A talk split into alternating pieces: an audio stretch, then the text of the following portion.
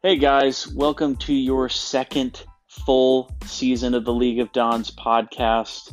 Um, I know Guns and I did the Guns and Sod podcast for a couple years, but that was only available, you know, via our group text. This podcast will be available on Apple Music, Spotify, um, wherever you need to listen to your uh, podcasts. I really enjoyed doing a review on the first six teams from the draft, from the auction draft.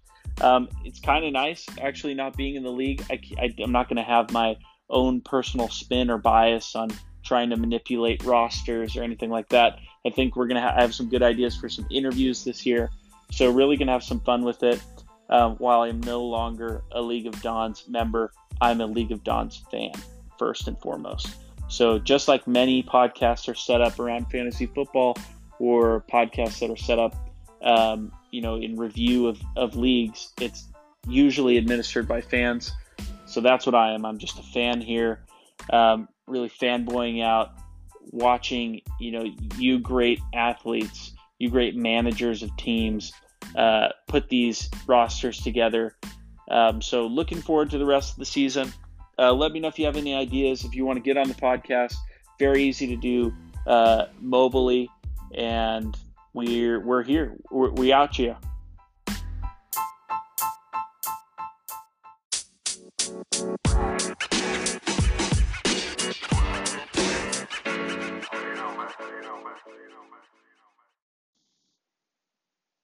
All right, Chad Cox, team of mediocrity.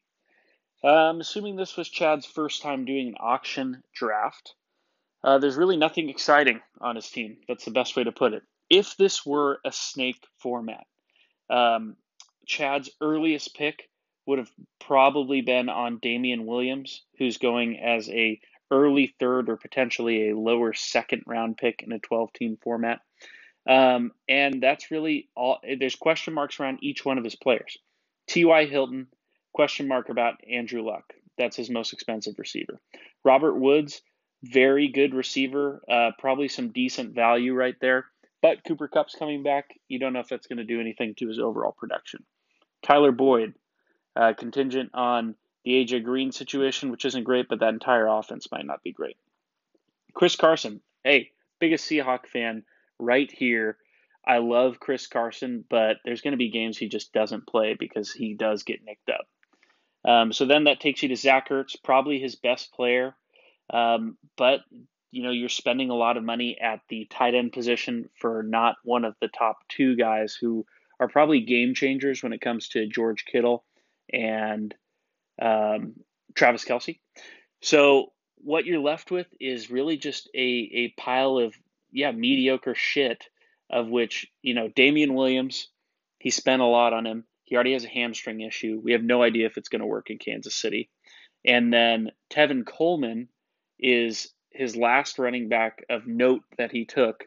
Um, and it really highlights just a, a, lack of overall strategy that I've seen from most of the teams we've reviewed so far why aren't people picking up handcuffs? If you're going to spend a dollar on guys like Ito Smith or Damien Harris down the road, what what is the reason for not getting a Matt Breida or a Jerick McKinnon in this case? I don't think it would have cost very much money.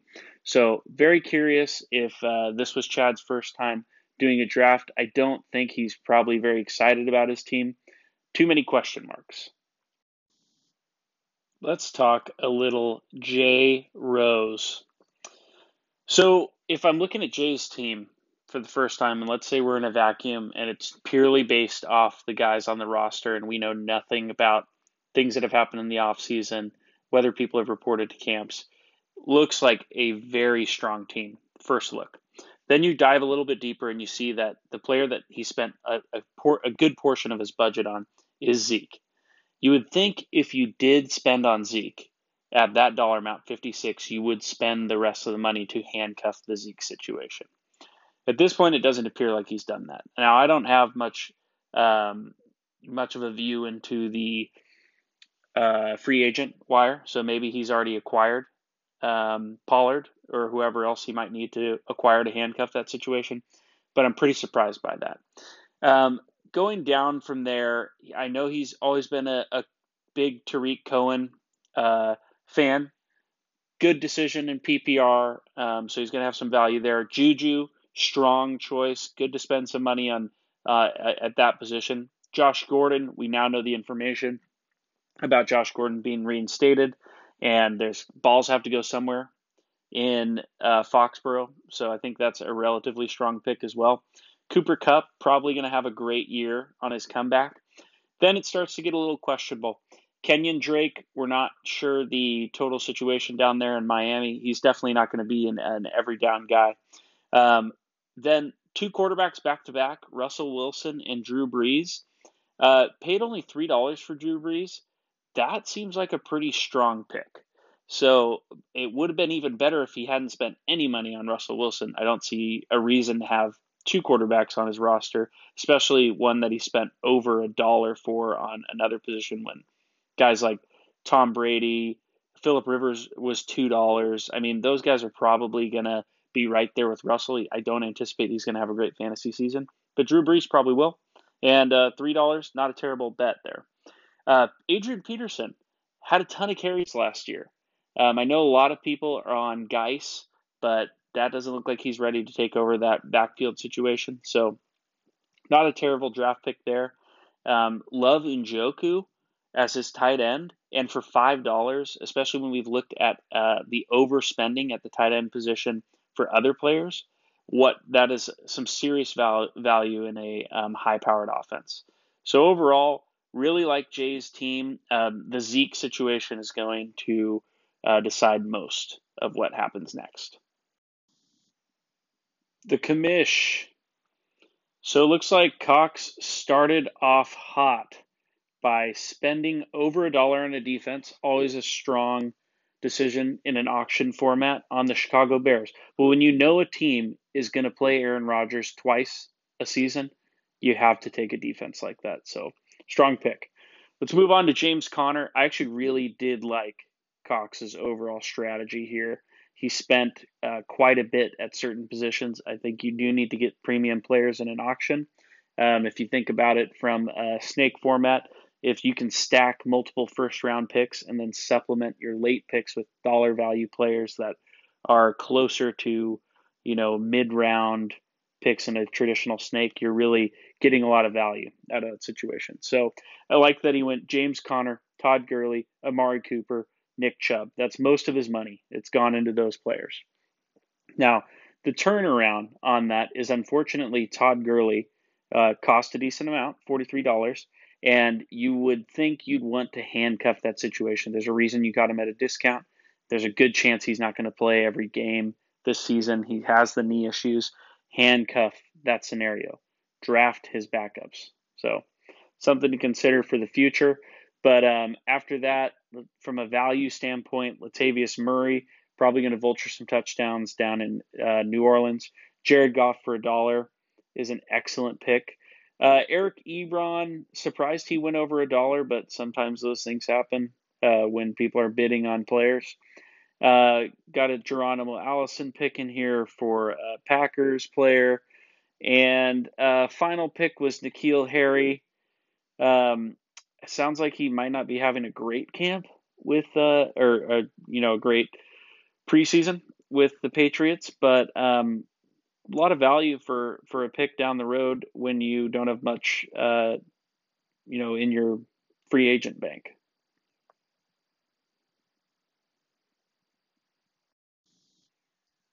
Let's talk about Dylan. So Dylan, um, you know, I, I, have a little bit more insight into into Dylan. He gave me a call, talked to me about his roster. Um, you know, he has a strategy of being willing to pay $5 over the suggested value for studs. So he went hard at Saquon Barkley, which looked to be, you know, the number one pick in uh, snake formats for for uh, average draft position this year. So Saquon's a stud. Went big there, 70 bucks, no problem with that. David Johnson um, spent a lot. Uh, you hope he has a good uh, bounce back season. Everybody seems to be high on the Cardinals offense just from a touches standpoint. And he's a Cardinals fan, so I understand that pick too. First one to bring a little pause is probably Deshaun Watson. Really fun player, great guy.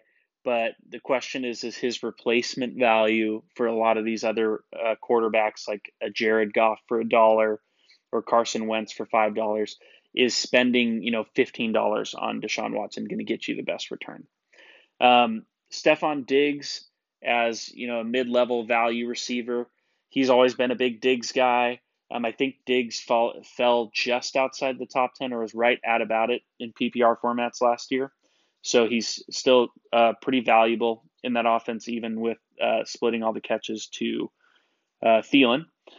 And then as you look down, I really like the Vance McDonald pick as his tight end. Uh, a lot of people are high on Vance this year, and uh, he was an inexpensive pick for somebody that's probably going to be um, in the upper. T- he's definitely going to be a, a tight end one and could be a big Larry comeback season. So he's he's banking all in on the Arizona offense. Probably not going to be a very good team, but could be fun offensively. Um, overall, pretty solid team. Um, I would expect at the at the beginning of every year, I expect Dylan to be a top uh, four or five franchise, and then he trades everybody away at some point.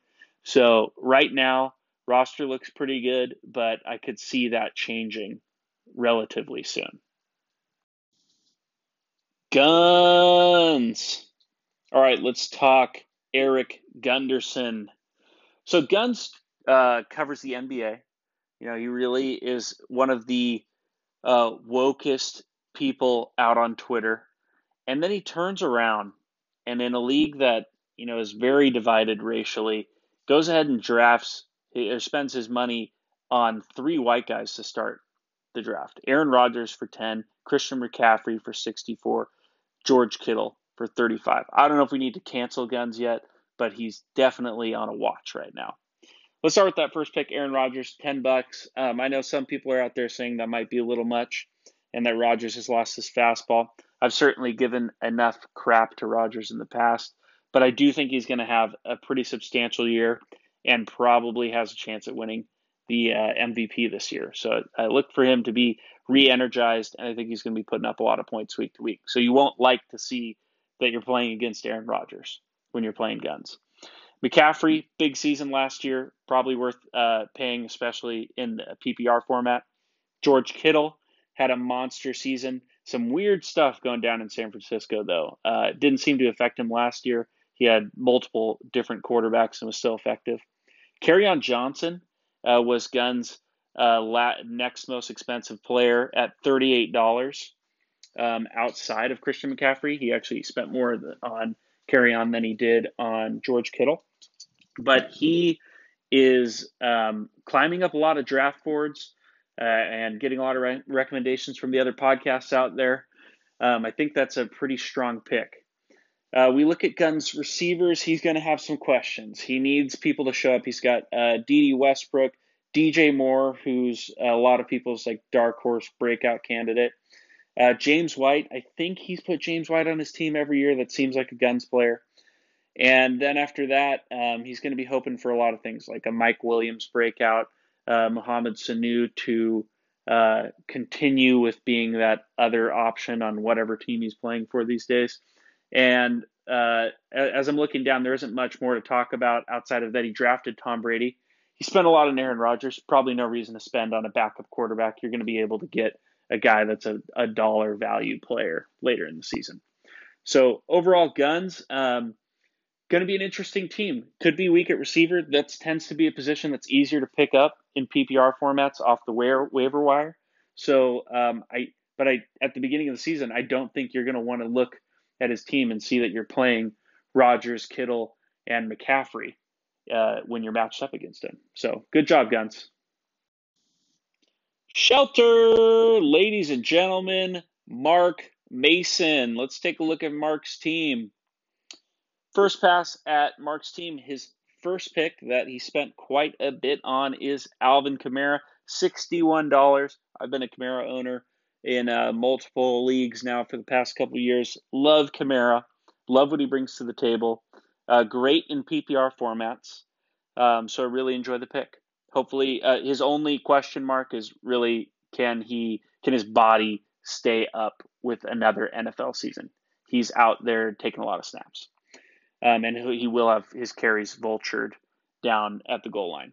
Uh, but that hasn't happened. That hasn't kept him from being productive for years now. Uh, Tyreek Hill, you know, so looking the other way on what's going on off the field, but uh, you know, it's it's hard to judge all these guys at this point off the field with with everything that's going on. Tyreek Hill, strong pick. Calvin Ridley, strong, pretty strong pick for the value. You get him for 16 bucks. He is a wide receiver too, but he could be a pretty high end wide receiver too. Uh, Marlon Mack as your second running back. Um, we really just don't know the situation in Indianapolis.